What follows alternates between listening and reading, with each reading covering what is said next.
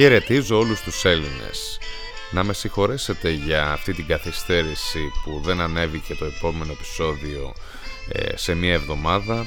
Λόγω φόρτου εργασίας δεν τα κατάφερα να είμαι τόσο σύντομος όπως τις προηγούμενες φορές. Ε, θέλω να πιστεύω ότι από εδώ και πέρα θα προσπαθήσω τουλάχιστον από τη δική μου την πλευρά να ανεβάζω ένα επεισόδιο κάθε εβδομάδα όπως είχα υποσχεθεί στην αρχή. Συνεχίζω να λαμβάνω ερωτήματα από αρκετούς που παρακολουθούν το podcast. Ε, θα προσπαθήσω σε όσους μπορώ τουλάχιστον να απαντήσω σύντομα σε κάποιες ερωτήσεις. Αλλά αν έχετε παρακολουθήσει από την αρχή το podcast θα δείτε ότι μέσα στα επεισόδια που, έχουμε ήδη, που έχω ήδη ανεβάσει και μέσα στα επεισόδια που θα ανέβουν οι πληροφορίες που πολύ πιθανό να θέλετε να μάθετε θα τις βρείτε σε επόμενα επεισόδια.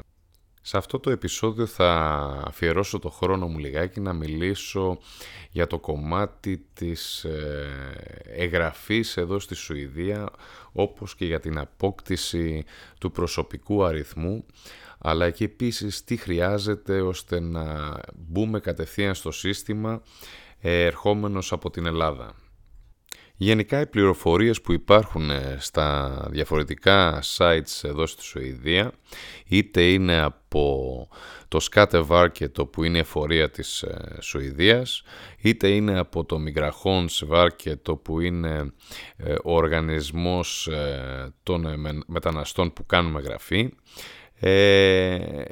Είναι διαφορετικά θα έλεγα οι πληροφορίες, διαφορετικές πληροφορίες που δίνονται αυτή τη στιγμή σε διάφορα sites και κανένα δεν δίνει 100% έγκυρη πληροφόρηση ώστε να μας κάνει να νιώθουμε άνετα ε, ακολουθώντας τα βήματα που λέει το κάθε site. Για να πάρουμε ένα παράδειγμα το Scattermarket, η εφορία, καταρχήν το πρώτο πράγμα που θα πρέπει να κάνουμε όταν θα έρθουμε στη Σουηδία είτε πριν έρθουμε, πριν έρθουμε στην Ελλάδα στη Σουηδία ε, είναι να επισκεφτούμε το site scattermarket.se όπου είναι η εφορία και να ξεκινήσουμε τη διαδικασία εγγραφής ε, όπως και επίσης τη διαδικασία απόκτησης προσωπικού αριθμού. Τι χρειάζεται τώρα να κάνουμε για να αποκτήσουμε τον προσωπικό αριθμό και για να κάνουμε εγγραφή στο, στην εφορία εδώ στη Σουηδία; Καταρχήν υπάρχουν τέσσερις κατηγορίες από ό,τι βλέπω εγώ ή τέσσερις ε, αιτιολογίες για τον λόγο που χρειαζόμαστε προσωπικό αριθμό. Ο ένα, η μία κατηγορία είναι ότι ψάχνουμε δουλειά, ε, ερχόμαστε να βρούμε δουλειά στη Σουηδία. Η δεύτερη κατηγορία είναι ότι έχουμε ήδη βρει δουλειά από την Ελλάδα, έχουμε κλείσει κάποια συμφωνία με κάποιον εργοδότη και απλά ερχόμαστε εδώ απευθείας για να εργαστούμε. Η τρίτη κατηγορία είναι ότι θα έρθουμε στη Σουηδία για να σπουδάσουμε. Και η τελευταία κατηγορία ότι ερχόμαστε με δική μας οικονομική ε, άνεση, δηλαδή ότι έχουμε δικά μας χρήματα για τους μήνες που θα ψάξουμε δουλειά ε, για να μπορέσουμε να ζήσουμε.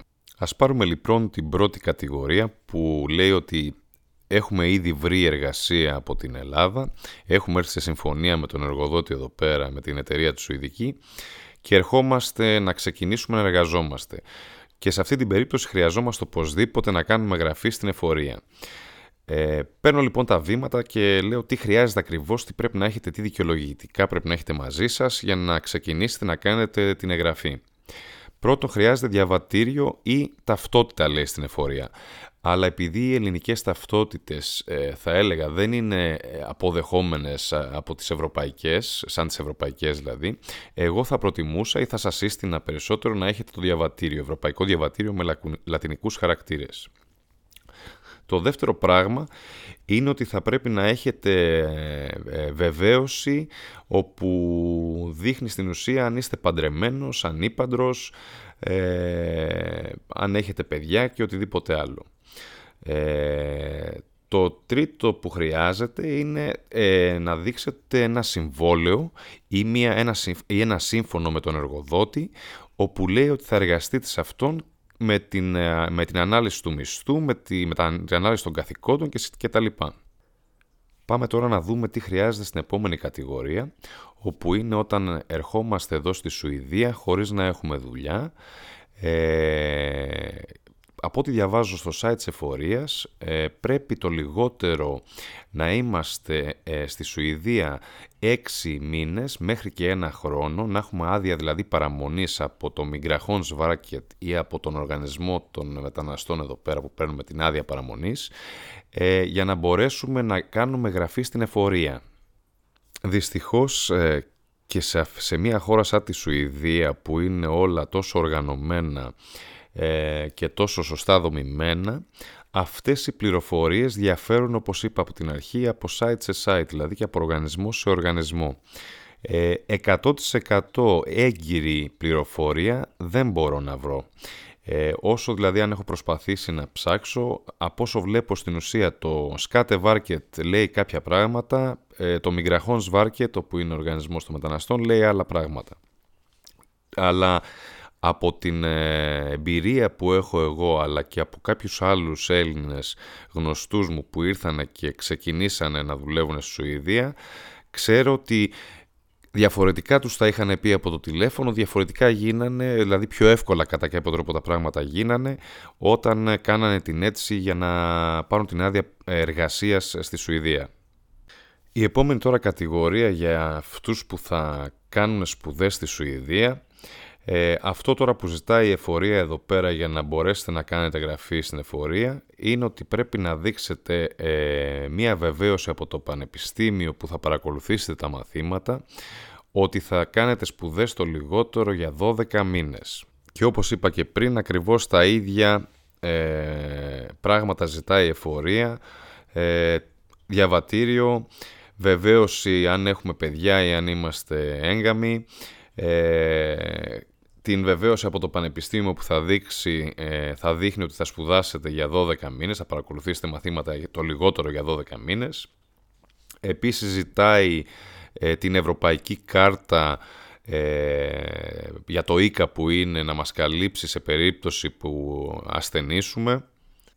Και η τελευταία κατηγορία είναι τώρα από τη στιγμή που θα έρθουμε και θα έχουμε την οικονομική ευχέρεια από μόνοι μας, θα έχουμε δηλαδή λεφτά, θα έχουμε χρήματα, στο να ζήσουμε χωρίς να έχουμε δουλειά έστω για μερικούς μήνες. Σε αυτή την κατηγορία πάλι τα ίδια ακριβώς έγγραφα ζητάει, το διαβατήριο, ε, τις βεβαιώσεις ε, αν είμαστε παντρεμένοι ή αν έχουμε παιδιά, ε, φυσικά ζητάει και μία βεβαίωση από την τράπεζα στην Ελλάδα όπου έχετε τα χρήματα όπου θα δείχνουν ε, το ποσό που θα έχετε σε αυτό το λογαριασμό έτσι ώστε να επιβιώσετε στη Σουηδία για τους μήνες που δεν θα έχετε δουλειά. Γενικά η εγγραφή στην εφορία να ξέρετε είναι και ένα από τα πιο σημαντικά ε, πράγματα που πρέπει να κάνετε όταν θα έρθετε στη Σουηδία.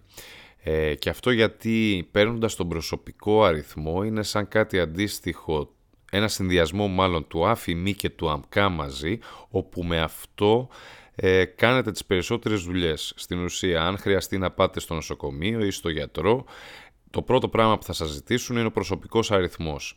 Ε, εάν χρειαστεί να πάτε στην τράπεζα, θα σας ζητήσουν τον προσωπικό αριθμό μαζί με την ταυτότητα. Εάν χρειαστεί να κάνετε κάποια πληρωμή από το ίντερνετ, ε, όπου θα πρέπει να έχετε αποκτήσει το Bank ID όπου είναι για το λογαριασμό, θα πρέπει να έχετε και εκεί τον προσωπικό αριθμό. Έτσι λοιπόν αυτός ο αριθμός είναι ένας αριθμός που το χρησιμοποιούμε κάνοντας τις περισσότερες ε, δουλειές στη Σουηδία. Πηγαίνοντας τώρα στο Migrahons Varket, στον οργανισμό δηλαδή των μεταναστών για να κάνουμε γραφή, Μπαίνοντας μέσα στην ιστοσελίδα βλέπω πάλι αυτό που σας είπα και από την αρχή ότι η άδεια παραμονής ή η άδεια εργασίας στη Σουηδία ε, για, για, τους, ε, για αυτούς που προέρχονται από την Ευρωπαϊκή Ένωση ε, είναι όταν έχουμε δηλαδή το δικαίωμα να δουλέψουμε, να σπουδάσουμε και να μείνουμε στη Σουηδία χωρίς να έχουμε κάποια, να χρειαστεί να κάνουμε κάποια δικασία για να πάρουμε την άδεια παραμονής. Ε, αυτό λοιπόν είναι ότι δεν χρειαζόμαστε άδεια παραμονής ε, όταν, έχουμε όλα, όταν θα κάνουμε όλα αυτά τα παραπάνω που είπα ή όταν έχουμε τα, την οικονομική ευχαίρεια να υποστηρίξουμε από μόνοι μας ε, τον εαυτό μας. Δηλαδή δεν χρειάζεται να μας υποστηρίξει το κράτος οικονομικά, να μας δώσει κάποιο επίδομα. Όλα τα links για τα sites ε, και της εφορίας αλλά και του Migrahons Market θα τα βάλω μέσα στο, στις πληροφορίες στο description που είναι στο SoundCloud για να μπορέσετε να μπείτε, να κάνετε κλικ. Αυτά μπορείτε να τα μεταφράσετε, υπάρχει στα αγγλικά. Ε, αν, δεν υπάρχει, αν δεν υπάρχει στα αγγλικά, Google Translate ε, και θα καταλάβετε τι ακριβώς ζητάνε. Επίσης η σειρά τώρα που θα κάνουμε κάποια πράγματα διαφέρει.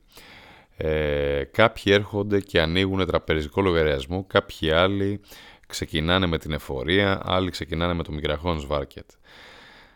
Αν μπεις όπως είπα και στην αρχή σε διαφορετικά sites, σε τράπεζες, σε ιστορίες και αυτά θα δεις διαφορετικές πληροφορίες.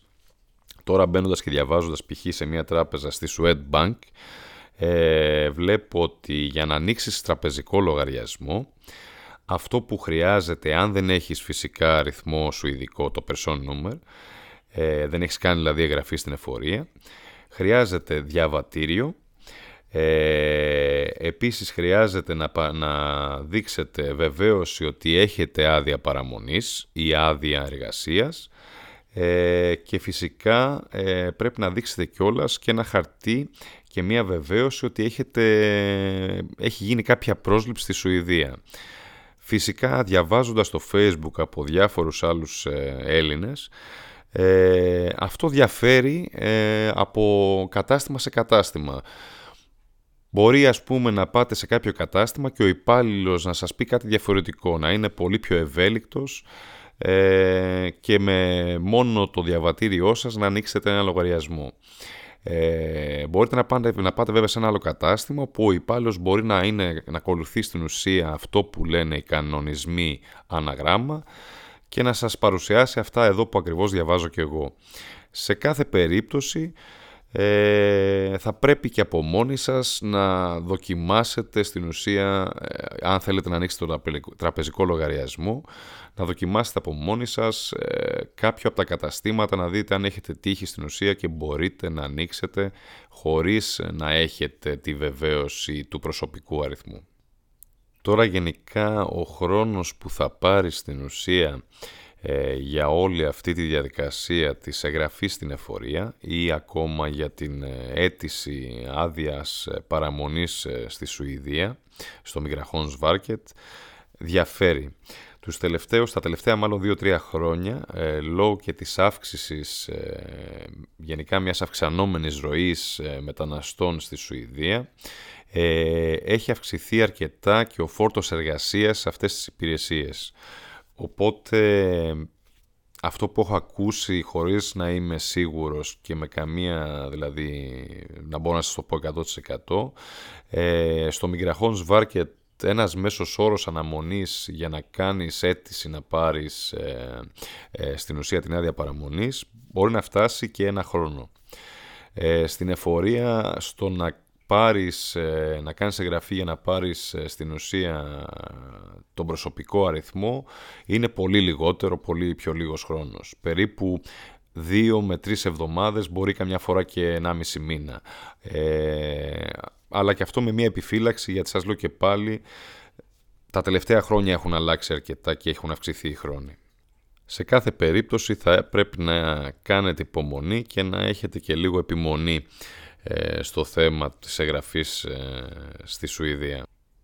Γενικά πάντως να ξέρετε ότι αν φτάσετε στην περίπτωση όπου δεν έχετε βρει δουλειά, ε, δεν μπορείτε να βγάλετε άκρη με την εφορία και με το Migrahons Varket, δηλαδή άλλα σας λέει εφορία, άλλα σας λέει το Migrahons Varket, η πιο εύκολη λύση τουλάχιστον για αυτούς που είναι και νέοι είναι ότι ψάξτε για ένα πανεπιστήμιο στη Σουηδία ε, υπάρχουν αρκετά μαθήματα και στα αγγλικά, χωρίς δηλαδή να χρειάζεται γλώσσα, όπου έστω για 12 μήνες, ένα χρόνο, μπορείτε να κάνετε κάποιο, κάποια μαθήματα έτσι ώστε να βγάλετε πιο εύκολα τον προσωπικό αριθμό. Αυτό είναι στην ουσία ένα tip που σας το δίνω έτσι για να ξέρετε ότι είναι πιο εύκολη διαδικασία. Ελπίζω το σημερινό επεισόδιο να το βρήκατε ενδιαφέρον.